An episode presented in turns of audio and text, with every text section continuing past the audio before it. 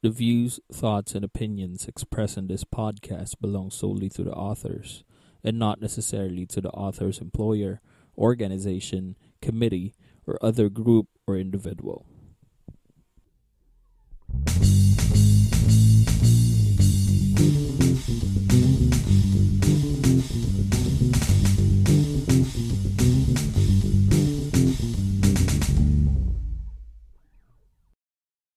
Everybody, I'm Irvin, And I'm Meljo. and welcome to the mo- to the number one music podcast in the country. This is Mind the Beats.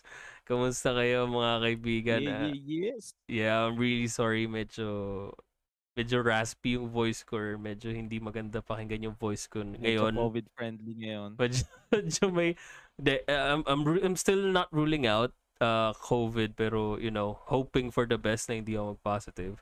But right now I'm still in quarantine. I'm doing uh all the precautionary measures needed to be done. But you know, the grind still uh still is the same. Online naman tayo eh, so no need to to rest Mm. and no need to to worry.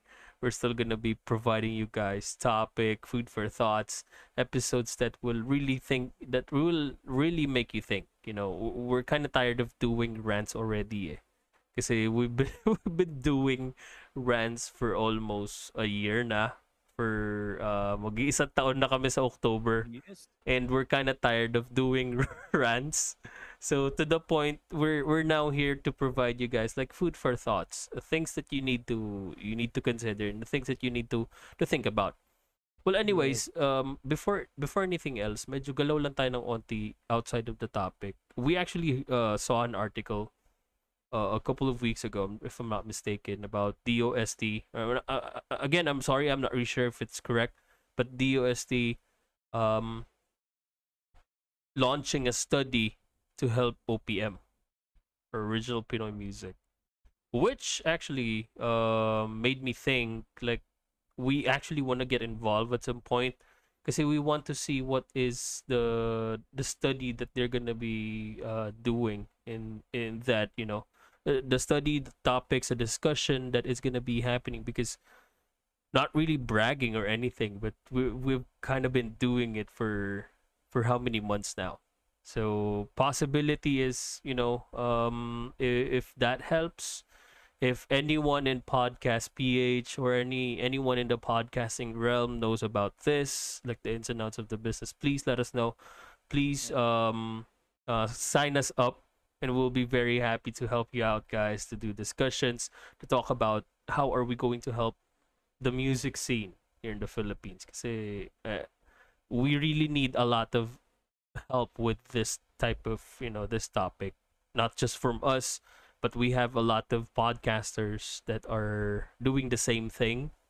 Nandyan si Jugs and Teddy nandyan yung ibang mga podcasters in the music realm that are doing this uh, kind of stuff so if you guys can reach out and um, ask them help as well and then us help para mas makatulong kami in promoting OPM because this is Yeah. our goal this is the main reason why we do this in the first place you know Tama.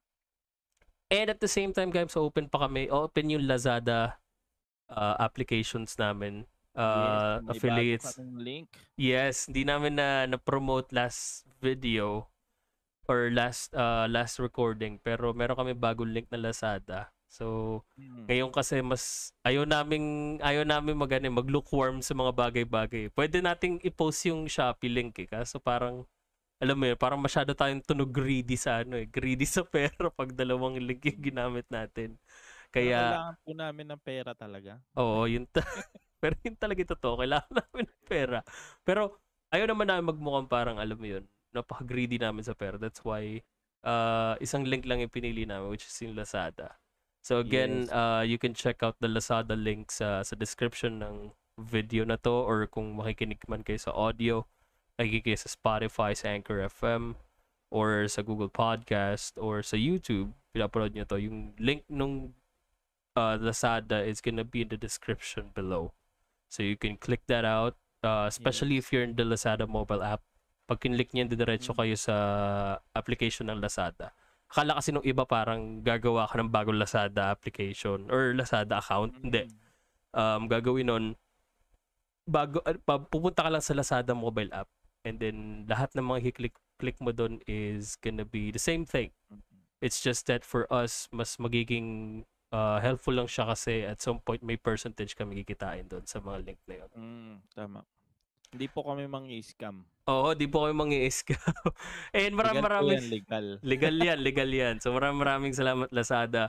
So hanggang ngayon naman uh, may mga sales sila. So you can check it out guys, get your vouchers. And if you're kind of afraid to go outside, do shopping and all that stuff, you know, uh, Lazada and Shopee is the way to go. So for Lazada, you can check out the links in the description and then uh, enjoy shopping. And then uh, one last thing, maraming maraming salamat sa podmetrics.co.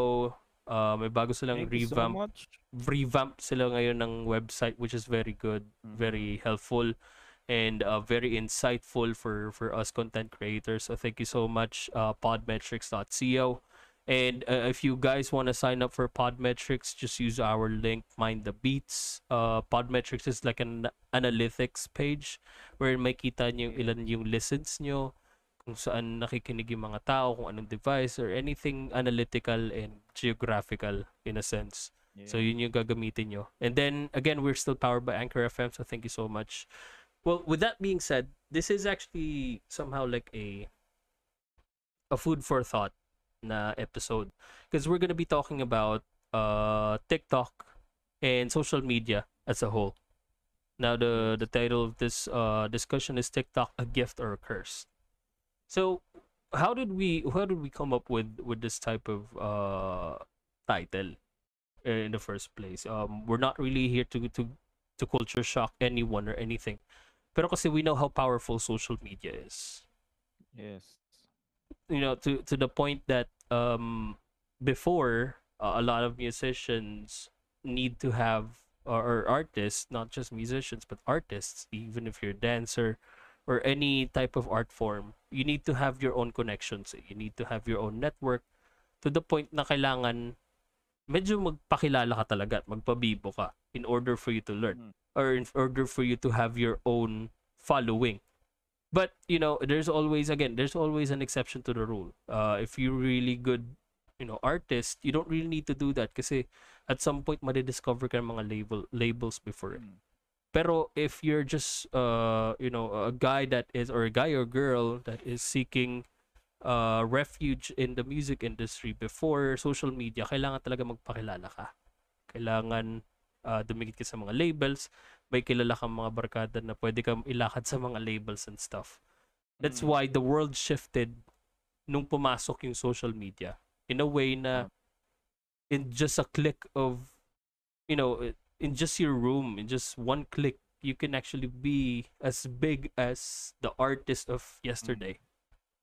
Di na siya talaga katulad noon na kailangan mo pang ah, pumunta sa mga radio station Oo. para ipila yung mga songs songs mo, no, ba? Yung Mm-mm. mga original songs mo. Hindi na siya ganun kahirap na talagang pupunta ka at magpupundar ka na maraming pera para sa mga mag-record. And then after record, punta sa mga radio station. Pag naging lucky yung ano, yung song, mapupunta sa television. Hindi na siya ganun kada, kahirap eh. Mm-mm. Ngayon, Parang dati kasi merong ano yan eh. dali na, no? Oo, parang dati kasi Oo. merong tatlong realm yan eh. Kumbaga parang Mm. three pillars of you making it in the in, in being successful in your given career. Yun nga by the use of radio, uh, television, tapos yung mga label companies. So Yes. before kasi parang pag kumbaga parang ang pinakauna talaga dyan si label. So wha- how do you uh, paano ka makikita ng mga label? Of course, you need to to grind yourself in creating songs, uh, passing it sa mga radio and then sa mga actually sa radio station pa. I believe may kwento ata si um drummer ng Sandwich before sa page ni Rico Blanco. Paano sila nag nag-workout, paano nila pinapasa yung mga songs nila sa NU107 Mm. and then yung happy incident of uh yung na, na-discover yung laklak instead of another song which is ganun yung ginagawa nila before like magpapasa sila sa mga radio station uh papaburn nila yung yung video or i-record nila sa sa isang CD or sa isang cassette And then isasend Mm. nila sa mga radio. Sa mga radio Tsaka para i-play. of CD pa noon. Oo. Di ba? Talagang pahirapan pa mag-record. Hahanap ka na, mag, na magre-record. Hahanap ka ng recording studio. And at the same time, iisip ka ng magandang artwork. And then, Yeah. lastly, yung effort ng pagpunta mo dun sa isang radio station na sana ma-play yung song mo. Mm. Kasi lahat kasi before, kahit siguro naman naabutan natin before na nakaabang din tayo sa red sa radio kung ano yung mga bago eh. Kasi wala Tama, pang tama. wala pang ano noon eh, wala pang masyadong use ng TV noon. Kung literal na parang mga artista lang talaga yung pwede makita sa TV before. Not like today na mas mas blatant na yung use ng social media kaysa manood ka ng TV. 'Di ba? Mm. Parang mas gusto ko na lang mag-social media, gusto ko mag-Facebook, gusto mag-Instagram, gusto mag-YouTube instead of watching the TV kasi mas maraming opinions ako makikita sa internet eh kaysa TV. Mm. 'Di ba? Ganun kahirap yung struggle nila before. To the point na ginagrind talaga nila lahat ng ginagawa nila instead of nowadays na yan lang, nandito ka lang sa isang kwarto mo. Like what Mm. we're doing, nandito ka lang sa kanya-kanyang kwarto, just clicking the record record button and then you know, doing magical things. That's that's how Kaya i-appreciate nila yung ano, no? Kaya i-appreciate natin yung OPM. Wag, kahit pinayagan tayo ng Kuya Jerk na gumamit ng YouTube to MP3. Oo. appreciate the OPM. Oo, di ba? ba? Sa LTNM, sinabi nga doon sa episode ng LTNM, kahit gumamit tayo ng, kahit pinayagan tayo ng artist na i-download sa YouTube to MP3, bilhin pa rin natin sa Spotify. Of course, Yeah. kahit napakalit ng kinikita ng mga artist sa Spotify, uy, bago topic yan. Pero, ano yan, um, kung kahit gano'n naman kaliit yung kinikita nila sa Spotify or gano'n kalaki, of course, we, need, we still need to Mm. support every artist, not just OPM, pero Mm. lahat ng mga nagre-release ng mga originals nila by downloading it properly. Downloading it sa mga, ayan, sa Spotify, sa iTunes, or sa Apple Store or Apple Apple Songs ba? Hindi ko na alam kung anong tawag sa nila ngayon. Apple Music. Apple Music and then other platforms available. Alam ko sa sa YouTube you, just need to subscribe dun sa parang YouTube Music nila eh. Oh. Parang Oo, in that na. way masusupport mo na sila lahat eh. So, Yes. may mga iba-iba tayong platform. Before kasi, Hmm. ganun yung YouTube to hirap. MP3 eh. Oo, YouTube to MP3 lang. Nasa salata mong kopyang-kopya kasi nandun pa yung trademark nung pinagkopyahan mo. Eh, yung watermark eh. watermark eh. Wish 1075 na. naalala ko tuloy. Naalala ko tuloy yung ano yung episode na yun. Eh, wa- wa shoutout kay Tito Jerk tsaka kay Tito Sketch. Yes, Hello yes. sa inyo. Well, with that being said, I actually wanna uh, congratulate yung mga artists natin nowadays with the the rampant use of social media. Again, we're not saying na it's a bad thing. Na wala na masyadong pagod na nangyayari sa mga artists ngayon. But it's actually a good Mm. thing. Even Tama. yung mga artists before is very happy na nagkaroon na ng evolution yung paano yung ano, paano yung process in becoming an artist. Kasi dati kasi Ay, y- mga ano, di ba, artist, masaya talaga sila kasi Oo. nakita nila yung age na to na madali na lang talaga lahat. Oo, sobra, Well, sobrang Dami mga artist na hindi umabot sa ganitong ano, ganitong Sa- era. Ang pinaka Diba? ang parang para bang yung point na parang pinakaswerte is nandun sa mga era natin eh. Kasi Mm. nasa, naranasan natin yung era ng effort na kailangan mong mag-record sa mga recording studio, kailangan mo magpasa sa mga kumbaga parang kailangan sumali sa mga battle of the bands sa sinasabi para para makilala ka or magkaroon ka ng deal para mag-open sa mga malalaking artist. And then we have this era na in just your room, kung nasan ka man around the world, pwede ka mag-perform, pwede ka mag-record, pwede ka maging opening or opening act ng kung sinong artist kasi lahat online na. 'Di ba? Yun yung evolution ng ng music which is at some point still a good thing kasi napakadaming artists ngayon lumabas. You know, uh, a lot of uh, art a lot of artists are being born because of how not really just because of how easy na maglabas ng music but uh, a lot of people are being encouraged to to do so Mm. 'di ba Kasi And syempre wala nang ano ngayon, limit ang age. Oo, kasi dati parang ang hirap pag with your age, let's say o under 18 ka tapos gusto mag-release ng mga songs ng mga ano mo, mahirap eh kasi you Mm. need supervision ng mga adult paano mare-record, paano ipapasa sa ganito. Yeah, Ngayon, tama. any any age, you know, uh, a lot of musical prodigies at the age of 8, 9, 10 As long as nakakapag-release ng ka. Oo, nagkakapag-release ng mga songs nila at some point. Mm. No, yun nga, ganun that ganun nagwo-work yung uh yung para bang work yung yung ginagawa ng mga artists before and then ngayon. Kasi Yes. ngayon may mga distribution links na tayo like DistroKid, Spotify, mga RSS feed that we can use para mapag-release tayo ng mga songs. Before you need to have like your own sound engineer, you need to actually you need to hire a lot of people for your music videos to record stuff and to engineer your your music. Ngayon kasi in just a day, pwede ka makapag-release ng mas, mas lalo pag meron ka ng mga songs na nasulat. Pwede ka na makapag-release ng sarili mong kanta and then pwede mo na rin ma-mix. Pwede mo na rin i-release sa Spotify on your own without any labels and stuff. You just need to have like a distribution label to use it. Like one example, DistroKid or kung ano ba mga distribution labels na available dito sa Philippines, which is very good. Kasi you don't really need to do anything. And at the same time, protected ka na sa what we call yung copyright law. Kumbaga, pag ginamit yung songs mo, you have the right to to mute them and ask money for them or just use it as it is. Kasi before, the, the fear of copyright is very huge kasi wala ka namang, wala namang magpoprotekta sa iyo especially you don't have any idea kung saan ginagamit yung songs mo eh. Ngayon kasi lahat ng nangyayari in reality, pinopost din sa social media eh. So, nakikita mo kung ano yung nangyayari sa mga songs na piniplay mo or mga ginawa mong songs. So, that's how art, Yes. that's how yung music nag-work before. Ngayon naman, By the That's- way, ano, ah, singit ko lang. Lina- linawin lang namin yung sinasabi na yung pagka ginamit yung song mo, pwede mo pwede mo pwede kang pwede mo silang singilin. Well, it's about Oo. royalty. about It's royalty, about yeah. royalty, ah, hindi yung ano, oh, Hindi yung pera, kumikita ka dyan ah. hindi yung ano, Ah, hindi yung- hindi yung PPM mo na, oy, pahingin ko pera dyan sa ano. Hindi, hindi ganun. Oo. I mean, we have what we call royalty. I think naman, Mm. um, you're not gonna screw screw us on that part. Mm. Ay, mga pera-pera pala yan. Hindi naman ganun. Kumbaga nasa lo, by, nasa loss pa rin yan na kailangan pagka well, walang proper na ano tawag dito? Proper na ano? Authorization, wala kang authorization na, for that song. Syempre, Mm-mm. kailangan mo magbayad ng royalty rin. Mm. Hindi basta-basta yan na pagka ano, pwede mo nang gamitin. Kaya nga, 'di ba?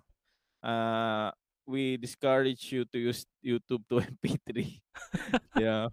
'Di ba? Pwede mo namang ganun kasimple yun. oh, marami naman mga songs na kumbaga parang uh, non-copyrighted. yes, marami. Kumbaga parang mga free to use na mga songs. So pwede nyo gamitin if you're a vlogger, if you want to to create like uh like an art or a collage for a special someone and you're worried na baka ma-mute at hindi nila ma-appreciate, then you can use Mm. non-copyrighted music. Or you Mm. can just create your own music in a way. Mas mabuti, di better. ba? It's same thing with a lot of things like image and whatnot. We don't want any copyright laws sa mga image. You can use mga parang non-copyrighted image as well. Well, with that being said, let's go back to the topic real quick. So, medyo onti lang para lang may idea lang tayo on how music works. Eh, kailangan natin distribution, kailangan natin ng magre-record, kailangan natin ng magmi-mix before. Ngayon, meron na tayong distribution na para bang label so pwede natin gamitin like DistroKid and Mm. uh, a lot of things. Pwede natin i-upload sa RSS feed via Spotify and automatically pwede na nating i-mix, i-master within the day and then i-release na agad sa Spotify, sa YouTube, sa Facebook, sa Instagram, and even sa TikTok or Mm. TikTok. And, and di ko kasi alam paano siya i-pronounce eh. Basta, basta ganun. TikTok. In a way, para ma-promote natin. And at the same time, we don't really need to to go out or do anything. The social Mm. media will do will do it for us. You know? Minsan nga kahit ano lang eh, tahim, basta tahimik background mo, Tapos Oh! you have talent, cellphone, cellphone lang. If you really Puwede na, have 'di ba? if you really have the gift of music, if you really have that talent you don't really need any extra mix and mix and masters. I, I know a lot of songs na nag-start as very raw. You can still hear, kumbaga parang in, in sound engineering terms, yung mga nagme-mix, noisy pa siya. 'Di ba? Mm. Noisy pa yung background, rinig mo pa yung electric fan. Kumbaga parang unnecessary noise nandun pa. But Tama. it's it's you know, napaka napakalaki na niya nowadays. Kasi you know, the gift of music is there. eh. The the song is good, the quality is you don't really need to ask for the quality kasi the song speaks for itself. May mga ganun Yes. talagang instances. Hindi swerte tawag dun eh. Gift Saka pagka talaga. kumita na, 'di ba? Oo, oo, eh. na, Alam mo naman at the, yan. at the end of the day, pera pa rin talaga ang hinahabol natin dito. Di naman tayo Yes. dito para, alam mo yun, oh, we're passionate about something, Mm. but we need to, alam mo yun, parang magkaroon ng realization na, hey, regardless if you're passionate or not, you still need the money.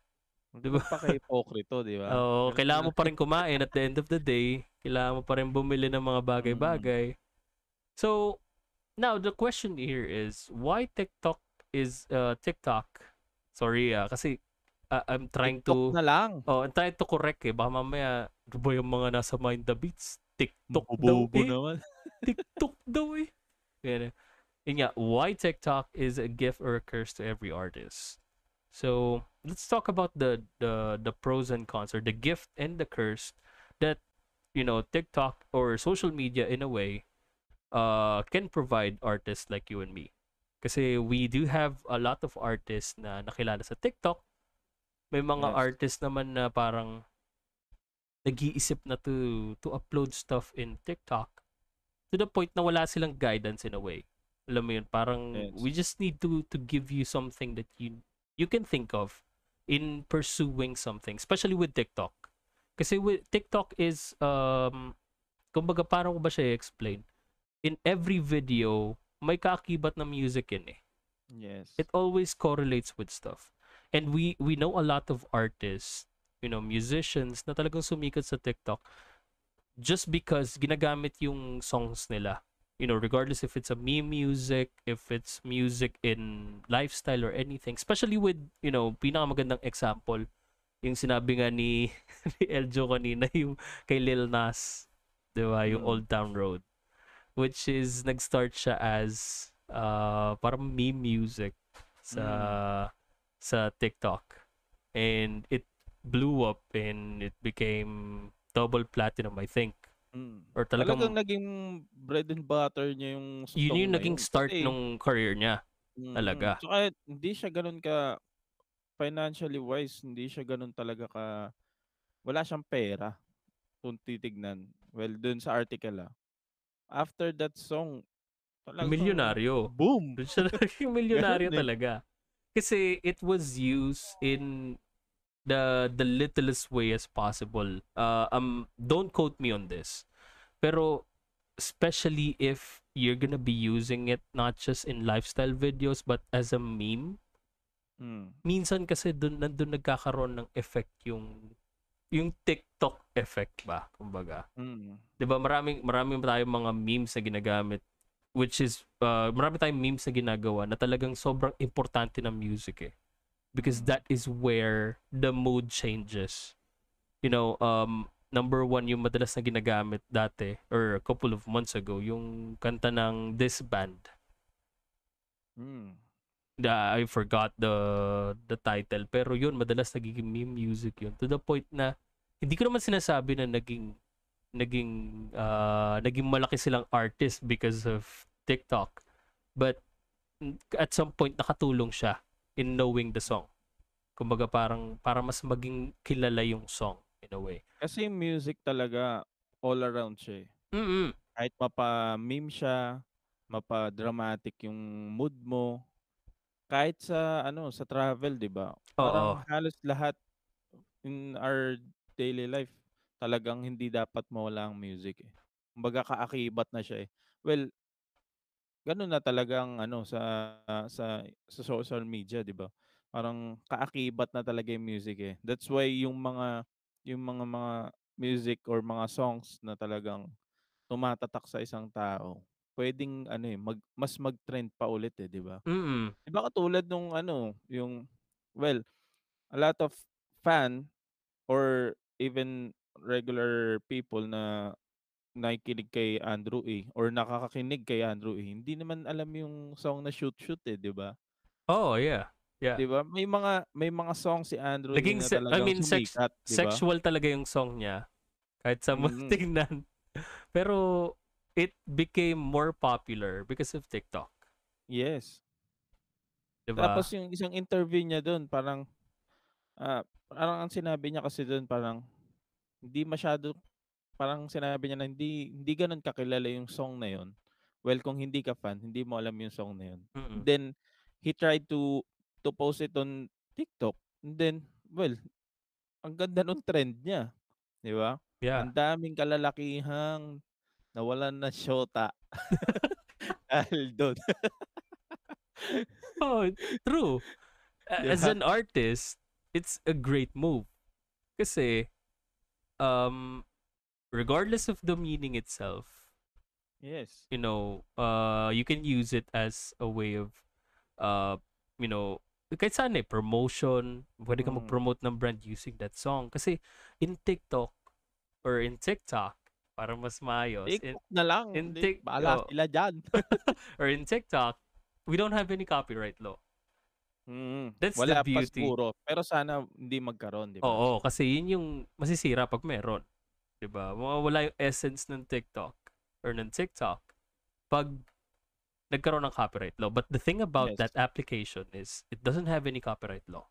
Meaning as long as it's distributed already, you have it recorded or if you actually wanna create music in TikTok, that's fine. You will Yes. not be copyrighted or anything if you're gonna use a specific song. Mm. But Begging. but again the the the beautiful thing and the scary thing about music in TikTok as an artist if you're to be starting your own music sa sa TikTok is that anyone can use your music Mm. Ayun yung downside talaga. the good side and the bad side is the same let's say ikaw artist gagawa ka ng song in-upload mo sa TikTok and then nagustuhan ng marami so possibility it will be used ng napakaraming tao and without you you know earning anything for that song. Possibility is that you the only time that you'll be earning for that song is that pag nalaman nila kung nasaan yung song sa Spotify the title of the song. Kasi alam ko nakalagay naman yun dun eh.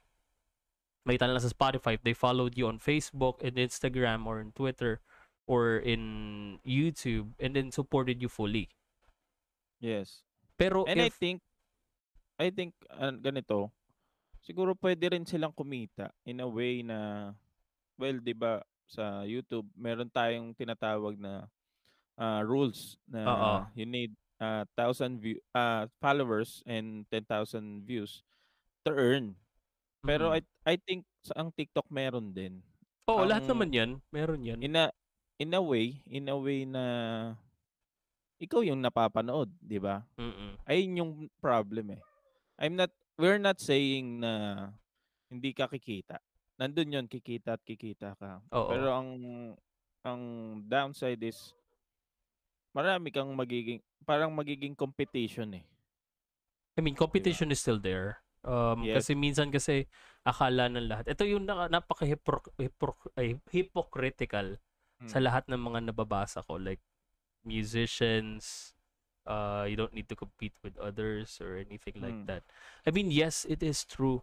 Pero with the business itself, or on the business perspective, it's a competition every time. Kasi Yes. the main reason why you're in the label, or ikaw kunyari, as a businessman, or as someone that is gonna be handling an artist, it's always a competition kung paano ko siya mapapataas or hindi. Mm. I think it's doubled down in a way. eh. And then, you know, a lot of artists na sinasabi na hindi competition, pero pag nakita mo naman, ang dami sinasabi dun sa ibang artists at their Mm. back. Hipokrito. Di ba? Yun yung nakakainis dun eh. Yun lang. Medyo nagrant lang ng onte. Pero ito nga yun eh. Uh, the gift of uh, the gift of TikTok or TikTok is, is you don't need for meetings with label groups. Di mo na kailangan yan. Kasi you can Yes. publish your own music and labels will come at you. You know, we know a lot of Tama. people na nagkaroon ng ganong success like nag-post sa TikTok and then na-discover and then labels na lumalapit sa kanila. Yes. You don't need That's why it, that's why labels encourage uh their artists to create their account on TikTok, 'di ba? Yes. Parang hindi hindi na hindi ano eh, hindi kahiyan yung na "Ay, may TikTok. hindi. eh. Parang it's a big deal nowadays. It's a Oo. big deal. It's always good for promotion as well. Yes. And then um you don't need any more connections. Same thing with no more Mm. meetings for label groups kasi you don't need that. Label groups will be coming at you eh. And that and yung pinakaisa kang nagustuhan dun is no more face value. Yes. Hmm. I mean, ito yung para bang yung dream ng lahat ng mga artists Tama. na I don't really need to to showcase my body, my face or anything just to get views or just to just for people to Mhm. listen to my music. Para bang Nagiging ano, 'di ba? Nagiging parang nagiging pantay na lahat eh. Mm-mm. Parang na, may naalala ko eh, parang kunento sa akin ni nakwento sa amin ni Joshua to. yung yung may pinag-uusapan kami. Well, natulpo na siya. Hindi ko napapangalanan. Kilala naman siguro. eh. Ano siya, influencer siya actually. Pero nandun siya sa industry ng dance. Diba? Sino yan? Si ano, nakalimutan ko pangalan eh. Si Jonah ba yan? Hindi, hindi, hindi. Si Wamos? Yun, yun, yun. Di ba? Parang-. Parang nakilala kasi siya, ano, by in dancing. Oh, alam ko nga Diba? nag-AGT yan eh. parang, oo, Ay, you know, um, Pilipinas Got Talent, PGT. parang ang sinabi, parang Or I, I don't know, ah. again, I'm sorry, hindi ko sure ah. Alam ko parang lumabas Mm. lang sa TV yan before. Pero mostly influencer din siya, 'di ba? Mm. Tapos merong ano, meron daw isang comment na kasi 'di ba si ang kasabayan niya halos talaga or ang sinundan niyang path is yung kay DJ Lunyo. Parang ginagawa niya rin yung dance move ni DJ Lunyo. Ah, ganun ba yung sinimulan nun? Wala ko idea Magaling eh. din siya, pre. Magaling din siya sumayaw. And then, may isang comment daw doon na porket pangit, hindi na susuportahan. Di ba? Parang ganun. Parang Mm. yung nowadays, hindi, well, nakakatawa siya in a way. Huwag tayo magpaka-hipokrito. Ah, but yung, yung, yung set, the setting is, hindi na kailangan talaga ng face value. Kasi nakikita na yung gift or yung Oo. talent. Kumbaga, ang labanan na talaga ha- mostly sa social media ngayon. Ano Talent. na talaga? Talent na. Sige. Sige. Ito ah. ah, I'm not bragging about Kim Chu. Pero pakantayin mo nga siya sa TikTok ng yung talagang phone lang ah. Tapos ilaba mo rin ng nag-record ng phone din na Mm. kumakanta, 'di ba? Parang ayun lang yun eh. Ayun yung specific ah parang ayun yung simple explanation na ma- ano naging yung competition nowadays is fair, Mm-mm. 'di ba? You know, na- a- a lot of artists, hindi natin, actually, ito yung parang era ng TikTok. Dumating na sa point na you don't really need to see the artist itself. Yes. Kasi nakikita mo yung songs nila. At the same time, every time you listen to the song, kahit gusto mo o hindi, may LSS ka. Kasi you know Mm. the gift is there. And it's a good thing. This is actually like uh, a gift from us as musicians. Na alam mo, I don't really need to worry if I look good or not. Kasi Mm. people don't really care anymore. As long as my music is good, okay na ako dun. You know, a lot of people, same thing, like the song Roxanne, uh, Blinding Lights by The Weeknd. You know, a, a lot of people, actually hindi kilala kung sino kumanta ng Roxanne, kung anong face value niya or anything. But, uh, tumaas yung streams ng song sa Spotify because of TikTok you know and a lot of songs like say so by doja cat um what else we have uh cream and frosting by sabi sosa relationship by young thug alam mo yun um eto pa yung isa sa mga isa sa mga favorite ko yung super lonely by benny which is you know to the point na a lot of people doesn't really know who sino tong mga artist na to. Hindi nila nakita kung sino to before listening to the song. because it's already in TikTok and you can use it free. 'Di ba? And then at the same time, Yes. na-LSS din tayo as as listeners kasi alam natin kung gaano ka-successful yung song as a whole. But yes. here is the thing. Again, everything has its own kumbaga parang exception. Yung curse naman na tinatawag natin is uh, as as many as artists as many as uh napakadaming artists natin nowadays, napakadami rin natin tinatawag na mga one-hit wonders ngayon. To the point na, yeah, um, sobrang taas ng streams ng ganitong song na to, pero after nun, hindi na natin siya narinig ever since. Like, one example, uh, coming out of uh, TikTok Si is, Jonah. yun, Jonah. After after nung song niya, I don't know kung may kasunod pa siya. And then, um, ano ba tawag nito? Ano, nakalimutan ko anong title na to eh. Yung Somebody That You Used to Know. Ah, oo. Oh, yun. Yung song na yun. That's just a Ay, one... nata yun. Ha? Yun ata, di ba? Somebody Yun, somebody that you used to know. Kumbaga, parang yun na yun. Nangyari sa niya. He's just somebody that we used to know. And then, uh, at the same time, a lot of artists in TikTok are known as as an artist made famous by TikTok. That's Hmm. the curse of um of TikTok. I mean, it's it's a gift for musicians. Talagang you don't really need walang copyright. A lot of people that are gonna be using your songs doesn't really need to see kung sino ka or kung ano yung mukha mo or anything. As long as your music long is as- good. Mm, yes. But the thing about this is may possibility na maging one-hit wonder ka if you're not gonna be branching out outside of TikTok. Tama. You know, we know a lot of artists na talagang uh, nandun na sa TikTok and na-brand na natin mismo na as someone made famous by TikTok itself. Kasi, uh, you know, a lot of artists has this dilemma wherein once they made it to the top, kumbaga parang ganito yung mindset ng ibang mga artists eh. Kumbaga parang nandito na ako sa taas eh. Okay na ako dun. Mm. To the point na parang wala lang, nakilala lang kita sa TikTok eh. Your sound is groovy, but what's next for you? Yes. And diba? the reason and the reason kung bakit hindi sila mapirmahan ng label kasi walang Walang follow-up plan eh. B. Oo, walang, follow-up. plan B. Oo. Kumbaga, it's hard to to have a label na ayun lang ang meron ka, 'di ba? Kumbaga Mm. parang pumunta ka sa sinasabi nga ng matanda, parang pumunta sa gera na may isa ka lang bala, 'di ba? And at the same Sayang eh. time, minsan kasi, yung ibang mga artists, hindi na rin pumipirma ng label. Kasi nandyan Mm. naman yung mga, kumbaga parang tinatawag natin mga sponsors and stuff. You know, a lot Yes. of artists na mga sumikat sa TikTok ay nababayaran ng, I'm not really sure ah, possibility uh, upon research and stuff. Uh, the lowest or kumbaga parang pwede natin maging mark is $90,000. Just market ah, kumbaga parang wala tayong sigurado. Kunyari, TikTok artists, we don't really have an idea kung kano binabayad sa kanila. But in the US, as per research, the lowest or the hit mark that we can think of is $90,000 per post sa TikTok. So, kung Pilipinas yan, kung kunyari ikaw sikat na artist, tapos, o kunyari sikat na influencer sa TikTok, may possibility na malaki rin ang kinikita mo. But again, Yes. the good thing about this is yeah, you're earning money, you're promoting music, and you're helping out OPM.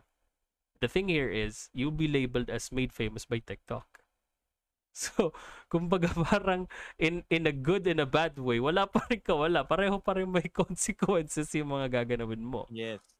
But the thing here is, you know, a lot of people, a lot of artists, nakasurpass nung made by famous TikTok na yon or made famous by TikTok na mga songs. Like number one Mm. is um si si Bella Porch.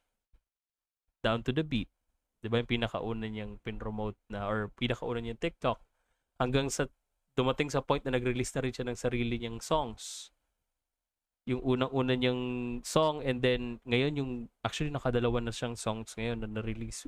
Wherein Mm. you don't really need to to think about Bella Porch as TikTok famous. 'Di ba? Hindi mo na siya may isip as TikTok famous. May isip mo na siya Bella Porch as famous. Kasi nawala na yung brand ng TikTok sa kanya. eh. Kumbaga, siya yung pinakamagandang example ng homegrown artist sa TikTok pero umalis na na-surpass na yung ano yung yung term Mm. na made famous by TikTok. And then a lot of artists pa rin naman na pwede natin makilala. And at the same time, marami rin mga artists na ginagamit lang yung TikTok just to gain more money. Kumbaga parang etong tech, etong social media uh, realm na to, especially with TikTok, is getting getting poor to getting poor people rich and then getting rich people more richer. 'Di ba? Kumbaga parang same thing with using labels. You just have to be smart about using it. Like number Mm. one, yung mga mga artist na kilala natin na talagang even before sikat na tapos pumasok sa TikTok naging mas sikat. Yan, number one, si Dua Lipa. 'Di ba? Even before TikTok, uh, we already know yung mga songs niya. Uh, si The Weeknd, even before TikTok, may mga nare-release Mm. na rin siya mga songs. Mas naging mas powerful lang siya because of TikTok kasi ginagamit yung mga songs niya. And then eto, in in the Philippines si Yumi Laksamana, Thyro and Yumi, wherein alam naman natin how powerful Yumi is. And then yung Josa na nasa TikTok ngayon is being used din naman. And you know, for all we know, kilala naman natin si Yumi as as an artist ever before, even before pala. 'Di ba? There's there's a lot of things that we can talk about like TikTok as a whole. That's why this is something that you guys, you know, can think about. You know, as an artist, is TikTok a curse or a gift for Mhm. you? You know, we well, we've already provided you like all of the things that you can say or of the things that you can think about kasi malaking bagay talaga.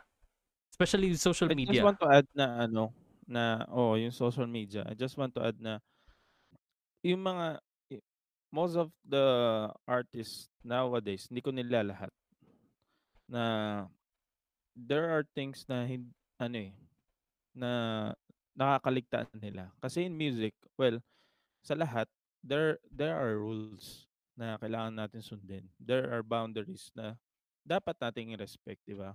Kumbaga parang kasi nangyayari sa atin. Well, the talent and the music that you created is good. That's fine. Pero yung yung yung as a as an artist, meron tayong responsibilities kasi na, na dapat natin sundin para mas maging goods tayo sa ano, sa industriya na to. Yeah. Well, the best example is yung nangyari kay Jonah, di ba? Parang Parang as pangit-pangit na nangyari kay John. eh. Oo, pre. Kasi nakita ko yung ano niya eh.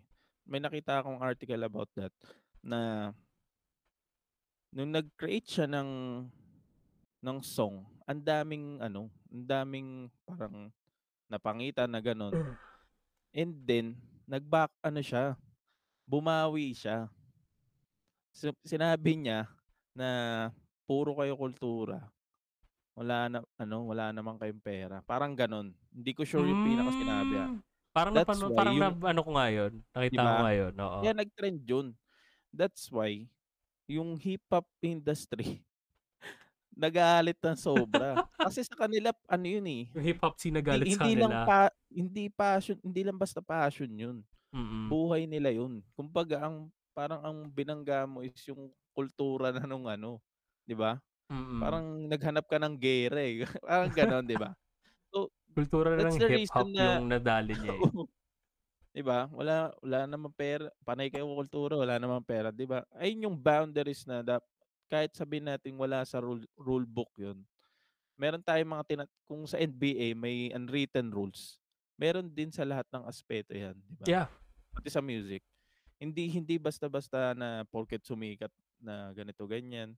Sumikat ka na eh gusto mo ikaw na yung bida-bida, 'di ba? Hindi naman talaga Dapat- sisikat yun si Jonah kung hindi dahil sa Brusco Mm. Brothers. Sorry ah.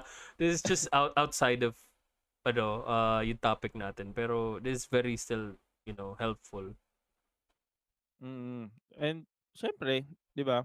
Parang if you want to create music, kailangan mo pa rin talaga ng ano eh, connection eh. Nandun In pa rin. Sa industry mo, ay sa sa sabihin na natin Genre. sa genre mo. 'Di ba? Kailangan mo ng connection diyan. 'Di ba? Kung pati si kung pati si Glock na yung mabad trip sa kanino ka lalapit, 'di ba? Oo. Kumbaga, gusto mo ng hip hop, gusto mo ng rap scene, pero you created a big mess. Paano mo lilinisin 'yun, 'di ba?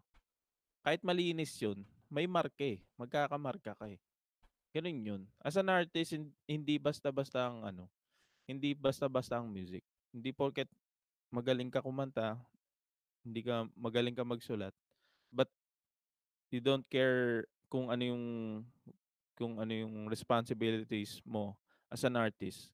Yung pagsikat mo sa social media is useless. Yeah. Hindi hindi hindi ano yun eh. Kumbaga, yung sinasabi nga 'di ba kanina na, yung sinasabi namin kanina na magiging one hit wonder ka talaga pag ganyan.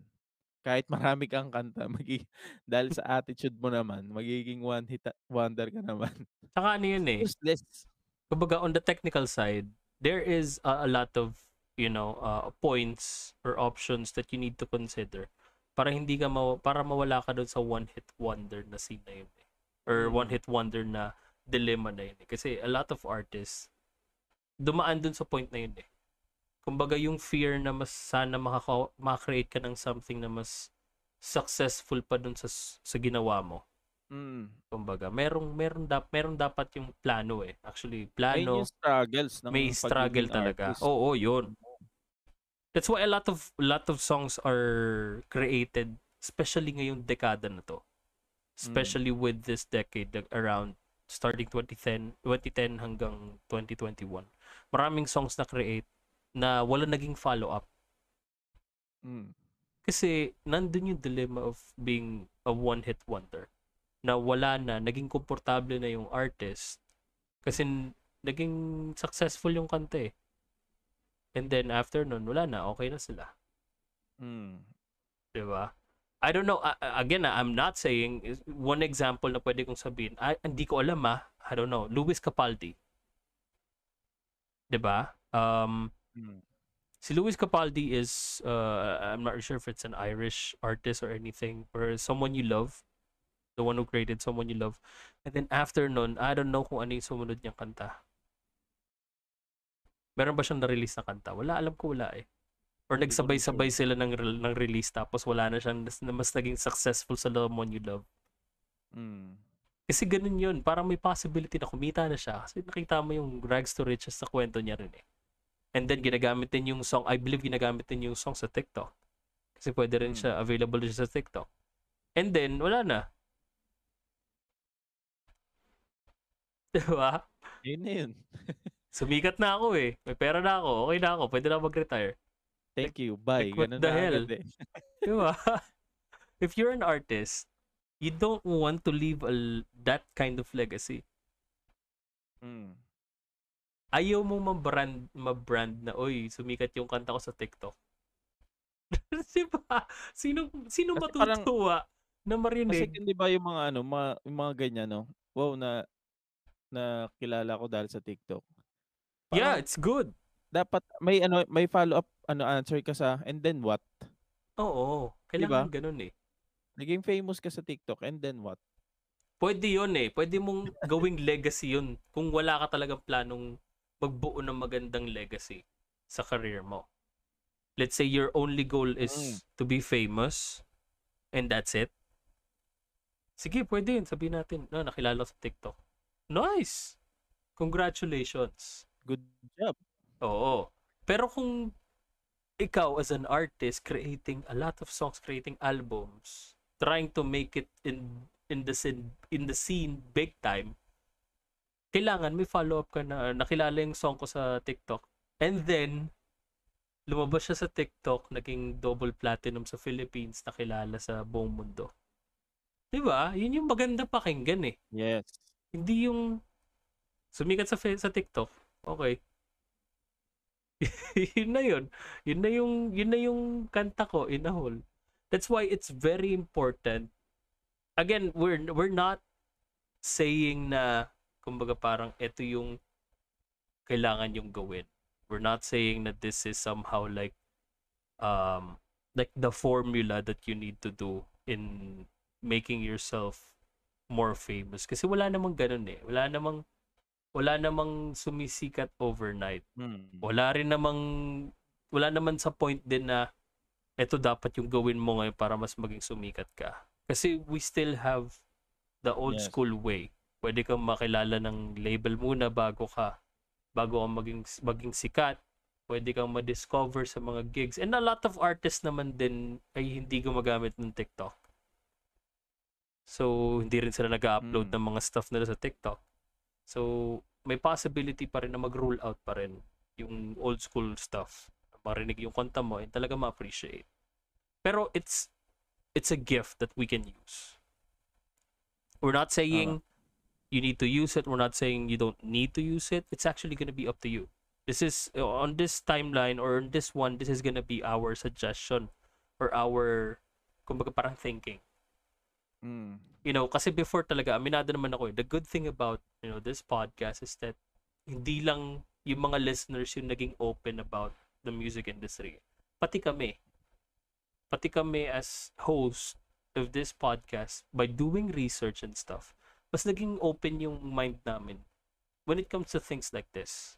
When it comes to Yeah. appreciating music. Kasi alam ko sa sarili ko, I'm- sabi ko sa inyo before, isa ako sa mga tinatawag nilang purist Mm. hindi ako hindi ako nakikinig ng electronic music. I don't listen to pop music. I don't play pop music.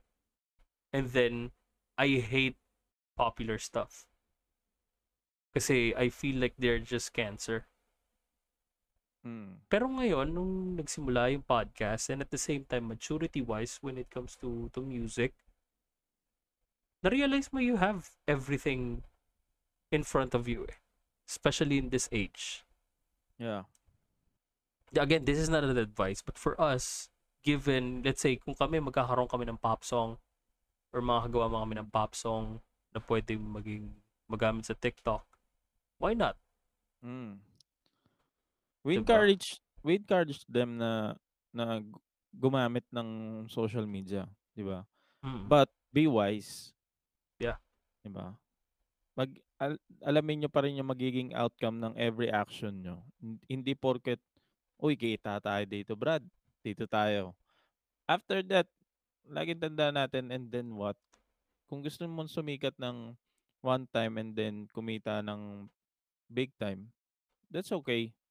But if you want to pursue your dreams, you really want to, kumbaga, parang mag, maging malaki sa music scene. Mm. Then, you know, you, you gotta grind it. You have Tama. to. Kasi kung, kung tatanungin kami, kung we just want the money, matagal na kaming umalis dito sa music scene kasi nakuha na namin yung pera na inasam namin eh. Oo. Naku, ka- kahit papano na nakamit namin yung mga gusto naming gamit. Mm-mm. Yeah. By by just playing music, playing for uh playing for artists, playing for for our own stuff. You know, we we already had that type of experience. Eh. But, you know, we have this dream of, you know, not really by just the money, but you know, a lot of people in the music scene na makilala kami as someone that Yes. plays this music or someone that's that talks about music. Kasi 'di ba isa isa pa sa mga dream nga namin is kumbaga parang lahat ng mga artists even labels and stuff dito sa Pilipinas will consider Mind the Beats as a, as a podcast that talks about music. Na dapat na darating sa point na in order for you to become big you need to be a guest in the show. Ganun yung dream Mm. namin. Kumbaga parang bago ka maging legit na artist dito ka muna sa ano sa Mind the Beats hindi na natin kakayanin ng mind hindi na natin kakayanin mo mind the beats kasi they know a lot of stuff. That's how Mm. we want to be known for.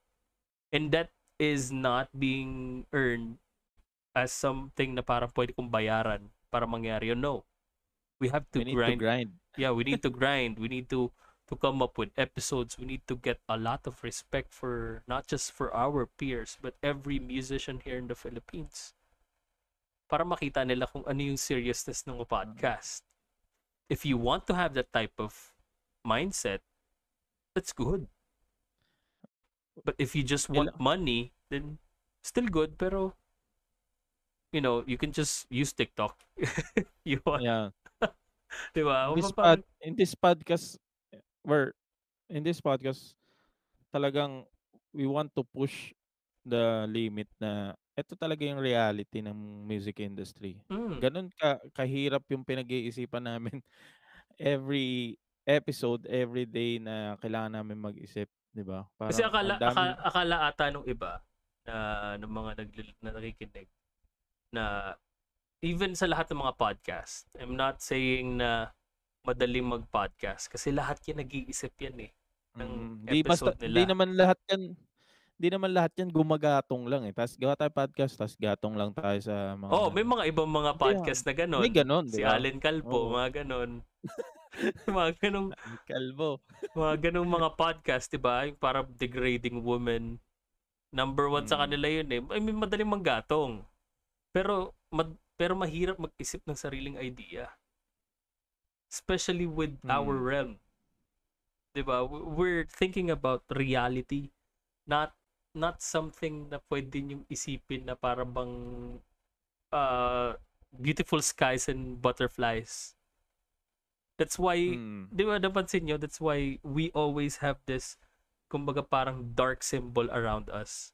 Kasi we want to, we want to show you guys how dark and how hard it is to be an artist here in the Philippines. Not just here in the Philippines, but all over the world.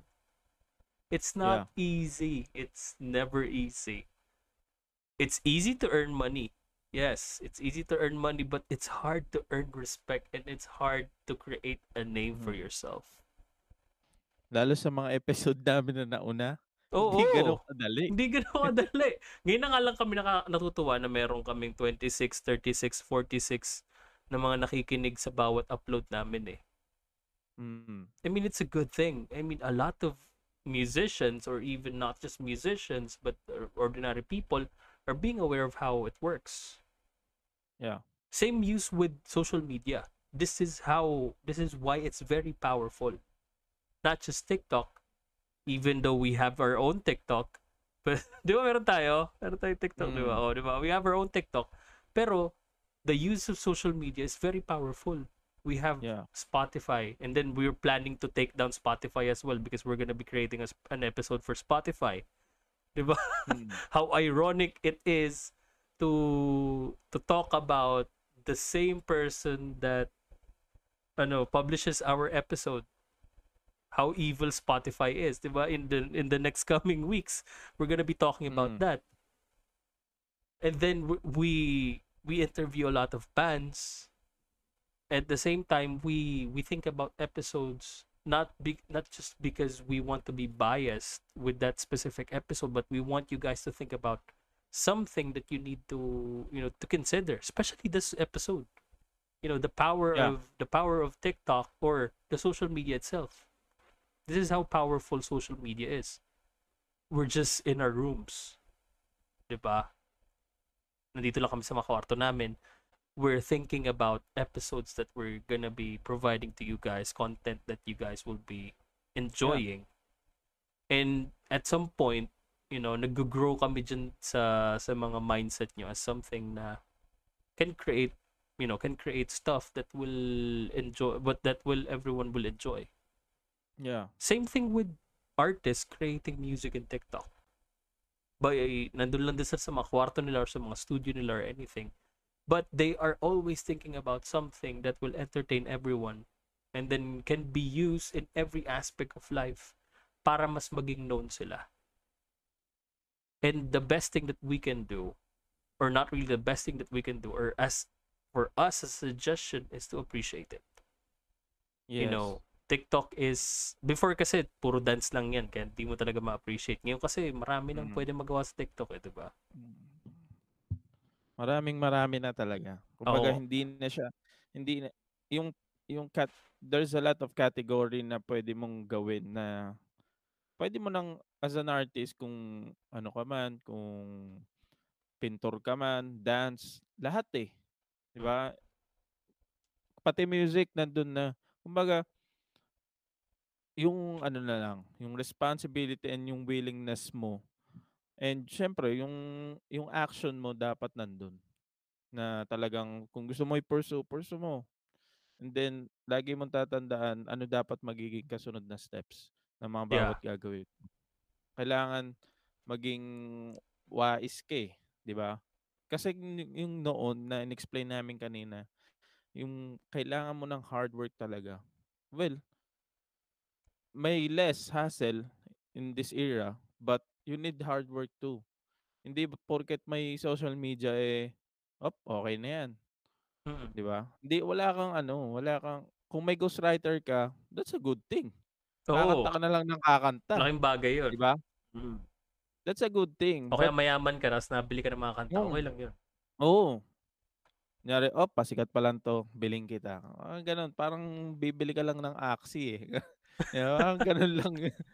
Hindi, well, kidding aside, ano, eh, yung hard work in terms in in writing songs, recording, or kung wala ka man equipment for recording, basta maayos yung background mo na wala masyadong ingay.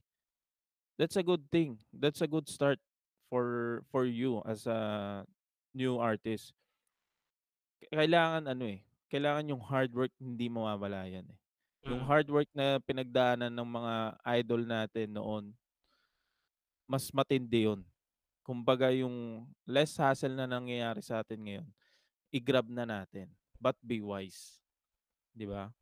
Ang ano, eh, parang gusto na ano ano, eh, parang yung nakita namin yung article nung, ah, anong pangalan nun? Yung yu yung article na gustong isuportahan yung OPM. Oo, yun sa Department of Ah. Science and Technology yata yun, Yeah, DOST. yeah, yeah. Isipin na lang natin na ano, how how we can support that that, ah, program kung tayo, eh, hindi natin kayang suportahan yung or hindi natin kayang panindigan yung pagiging artist natin, 'di ba? Mm. In this in this podcast kasi we want to we want to to support OPM really really bad. Talagang gusto namin kung gaano kasikat ang K-pop sa Pinas, gano'n Yeah. din gusto namin, 'di ba? True, Kasi true. kasi sayang, eh, 'di ba? There's a lot of talent here in the Philippines na nawa-waste dahil hin hindi ano, eh, hindi masuportahan ng ayos. That's why we encourage the the new artists na to be ano, to be responsible on their actions na na na maging ano, na maging tawag dito, na maging respeto yung tingin natin sa musika. Na Yeah. mag sa kultura. Magkaroon tayo ng respeto, maging respeto yung tingin natin sa kultura, hindi pera. True. 'Di ba? Tama, Yun. tama. That's how that's how it works, man.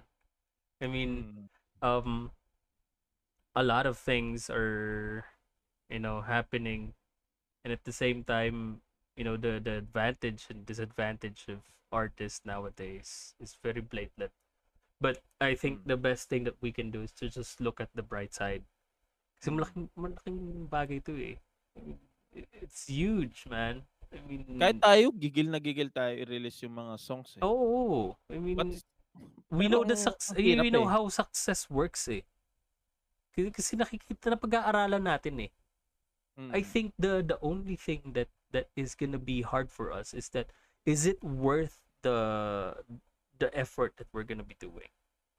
Yeah. Kasi as an artist, like for us as songwriter tayo, we always have this doubt sa mga songs natin, eh. 'Di ba? May mga dumarating yung Mm. point na ganun, eh. May mga Kahit gandang-ganda na tayo, eh. may Kahit mga oo, may para mga doubt maganda na. tayo. May mga doubt tayo sa sarili natin and we're we're kinda worried, is it gonna be on the same level of effort that we're gonna be doing in promoting it? Kasi Yeah. katulad nitong ano, um, ano ba title nung kanta ko? Wala pang mga title, eh. Wala pang mga title, eh, pero we release a song sa sa Mr. P Lifestyle and um, you know, it has been well received. Um, to the point na may may gumawa nga ng spoken poetry ng song. Mm. 'Di ba? Hindi pa siya ganun kasikat pero Na-appreciate siya to the point na ginawan siya ng sarili niyang spoken poetry. Nakita natin yung ano eh, nakita natin yung effect sa tao eh. And Oo, then, and talagang na well received yung song. I Mm. mean, honestly, nagustuhan talaga, nagustuhan natin yung feedback. Maraming nag nag-congratulate sa kanta. Maraming nag-congratulate sa paano natin siya ginawa. Pero we're not really sure kung ano ba yung realm na kailangan nating ipasok doon. Kung uh, is it something na baka mamaya maging one hit wonder lang?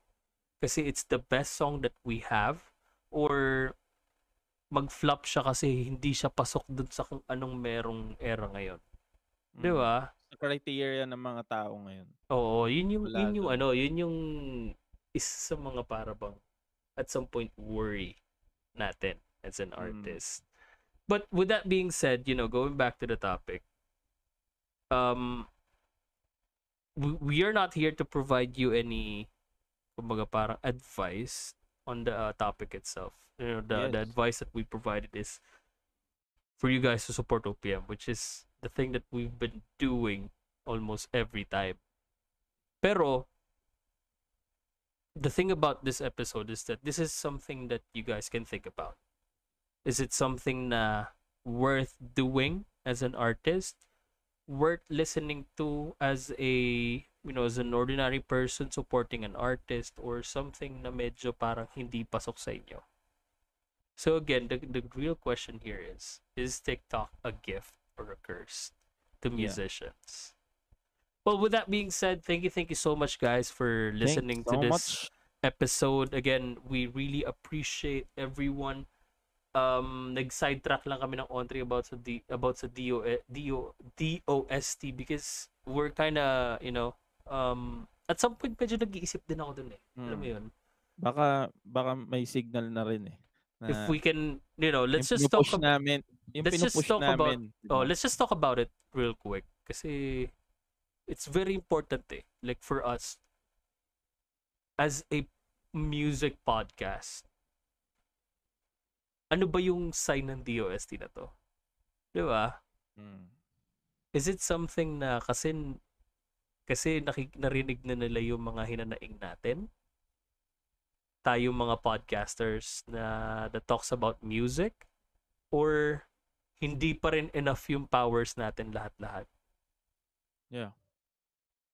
Kasi ikaw, parang may sasabihin ka kanina eh. Ano yung ano mo? Ano yung sasabihin mo kanina? Parang ano? Ang gusto kong gawa ng ibang topic. Hindi, joke lang. Hindi, pag-uusapan natin, bigyan natin ng topic talaga yan. Parang ano lang. Oo. May idea pero lang. siguro, ano, siguro,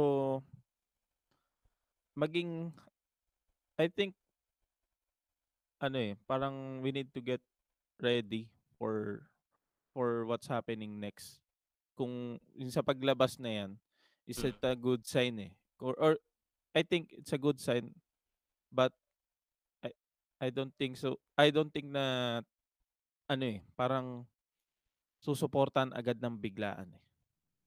'Di ba? 50. Oo, kasi hindi, 50-50. ano eh, hindi siya hindi ganoon ka ka-supportive ang Filipino people pagdating sa ano eh, sa sa mga songs ng sarili natin sa OPM. SB19 But nga lang, nalaman ko na dahil sa Ben and Ben. Eh. Lahat ng, Di ba? Yeah. O, di ba? di ba? Kasi nakilala ko, ako ah, actually, hindi ko ikakaya to. Bad trip ako sa mga yun. Kasi na, parang, parang, what the, di ba parang gano'n, what the, Parang mga K-pop parang, na Pinoy. oo, parang ano sila eh, parang replica sila ng K-pop eh, pero mga Pinoy sila. Parang, eto na ba yung Pinas? Parang, kailangan na lang ba natin manggaya, di ba? But when I hear yung, ano, Well, yung mapa, di ba? oo. nakita mo yung talent nila. Nakita mo yung Oo, ano oo. nila. Tsaka yung ibang mga ano, videos nila na ano, yung yung isang rapper na bumirit. Ay sabi ko sa ang galing. 'Di ba? Parang that's the point. Kahit kami mga kahit ako musikero na ako pero 'di ba? Mm, Meron akong kami, mga hindi musicians na- kami. eh. Oo. Oh, hindi kami hypocrite na hindi namin sasabihin na hindi namin may hindi kami sinusuportahan. 'Di ba? Parang Mm. normal naman 'yun eh. May ganun talaga. But we appreciate Ako, dami ko Ayun di lang. sinusuportahan. Mm, Kalyalili nga ayaw ko eh. Oo, ba? marami. In number one, Kalili. Ayaw talaga namin sa Kalili. I mean, Mm. napakapangit ng riff na ginawa. I mean, classic na LSS yung riff na ginawa sa magbalik. Pero napakapangit nung ano, nung ginawa nun. Parang nakakasawa na ewan. Pero hindi, again, Oo. it's oh, it's gonna be a topic for for another Mm. day. I think the best that we can do right now is just to think. Maganda and- episode natin ngayon kaya hindi mo na namin sisirain. I mean, it's it's a good thing about you know about music, about um support. I think mas maganda magkaroon tayo ng ng episode wherein what is the support that we need as an Yeah. artist, 'di ba? Kumbaga parang kasi just just to give you guys kasi ayoko pang tapusin agad yung episode kasi natutuwa ako din sa DOST na trip na to eh study shows that the only way that we can be an international uh, artist or makilala tayo in the international scene is to become a pop band or K-pop group. Yeah. Study shows it happened with BTS, Super Junior, sa lahat ng mga K-pop na mga artists, talagang nag-overboard sa Korea. Nag-overboard na sila, nakapunta na sila sa Hollywood, nanalo sila ng mga Grammys, nakapag-produce ng mga songs in their own country using their own language. yeah. And even outside their country, even in uh, Hollywood, with using their own language. It's possible.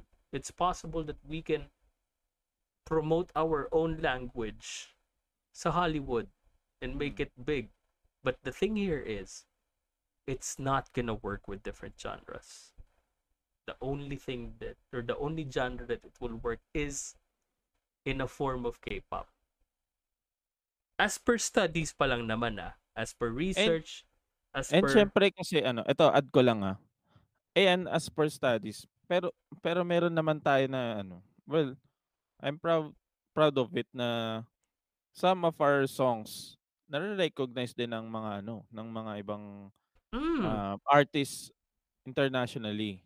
Pero pero hanggang doon lang ba tayo, 'di ba? Parang rec, recog, hanggang recognition lang ba?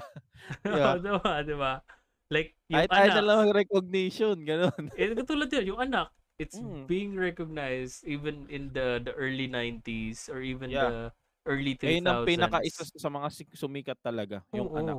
Like, Talagang uh, kila naging kilala siya. paborito siya ng mga ibang lahi. But pero after nun, ano na? ano na Pinas?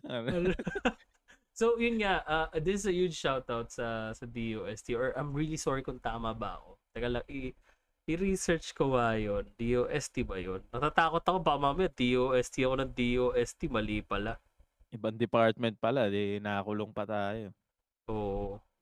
Basta, yun yung ano, Pero alam ko rin eh. oo, alam ko DOST nga yun. Teka lang natin. Music. No, no, no. Ah, kung saan mo ako tinag? Ayun, DOST nga. Hmm. DOST, Department of Social ba to? Science and Technology. Oh, Science and Technology. Department of Science and Technology will launch a research project mapping and assessing the Philippines music industry bid to support its growth. O, oh, diba? It's a good thing we're gonna be launching this kind of studies. The bad thing is, saan tayo magsisimula? Hmm. Di ba? So a lot of a lot of things to cover, a lot of things to to consider, but with your help, you know, the mga listeners natin dito can can definitely help us out. Kung ano ba yung kung saan tayo magsa-start. And at the same time, this is a huge shout out and the call for for DOST. The DOST, if you need help with figuring out stuff, you know, you can reach out to a lot of artists. Don't reach out to label companies, please kayo mag-reach out sa mga labels kasi pasabihin lang yan yung good side. Nasabihin lang yan yung mga good side ng mga nangyayari. You know, labels are there to to promote artists. But they're not there. I'm sorry, they're not there pag bumaba na yung artist. Yeah. Nawawala na yung mga labels na yan and stuff. You know, you can reach out sa mga artists, you can reach out to podcasters that talks about music. Music, musicians in the music industry. You can reach out to us. You can reach out to a lot of people. please don't Yes. don't reach out sa mga label companies. Mm. And again, maraming maraming salamat din sa lahat ng mga nakinig, mga naka-appreciate na itong episode na to. You know, um, this is very, very, very insightful. At the same time, you know, uh, food for thought. Medyo nag-random-random na nga tayo at the end, but it's still, it's still worth it. You know, um, we're very excited with the the launch of the DOST program, and at the same time, we're very excited na makita yung effect ng mga artist na makikinig na tong episode na to sa paggamit nila sa social media. Hopefully, may mga artist tayo ma-influence na mag-push through with social media, especially with TikTok. Pero, you know, just make it or break it. Look for your look for your own reason why you're doing this in the first place and grab it by the balls. Yun lang Yeah. yung pinaka-importante doon. So, uh, with that being said, thank you, thank you so much sa lahat ng mga sponsors namin. Uh, Milk and My Tea by Jeff Apusaga. Chicken House by James Manzanilla. Ikaw na bahala by Joshua Ramos. Save Clothing by Ismael Ibarra. Um, World in Progress by Prince Lupena. Congratulations, Prince. Well, jo- well, well done. Good job. Na-release na yung bago nilang jacket. Uh, I'm still waiting for the jacket itself. And then, um, ano pa ba? Um, open pa rin pala guys yung Lazada link namin. So if you Yeah. guys want to purchase any item sa Lazada, uh, you can check the link or the pod link in the description where you're listening to this. Uh, if you're listening to Spotify, uh, Anchor FM, sa Google Podcast, or sa YouTube, pinapanood mo to, or sa Facebook, kung makita mo man yung post na to, you can check out the link uh, sa description. And then, uh, please follow us on Facebook. Uh, may possibility na mga, yung mga guests namin is i-live namin sa Facebook if they want. So, another way of pushing through uh, the the people na para mas manood. And at the same time, we're gonna be creating a community. Kumbaga parang isang group for for Mind the Beats. So Yes. we are considering creating a group na lahat ng mga nandun sa group na yun eh, pwede manood dito sa mga recordings ito. Alam mo yun, para ma, ma- para ma-enjoy lang nila ba kung yung yung record. At hindi nakakalungkot na dalawa lang tayong nakikita natin ng mga mukha dito. At the same time, malaking bagay kasi nandun na sila. Marandun yung mga videos. Nandun yung pala yung pwede manonood and pwede mga makinig sa episode Mm. itself. ba? And at the same time, community, you know, uh, possibility matulungan din tayo with episodes, kung ano man yung mga pwede nating i-release, Mm. 'di ba? Well, uh, with that being said, my name's Irvin, And I'm Eljo. and this is the number one music podcast in the country. This is Mind the Beats. You guys take care. Yeah. Peace out.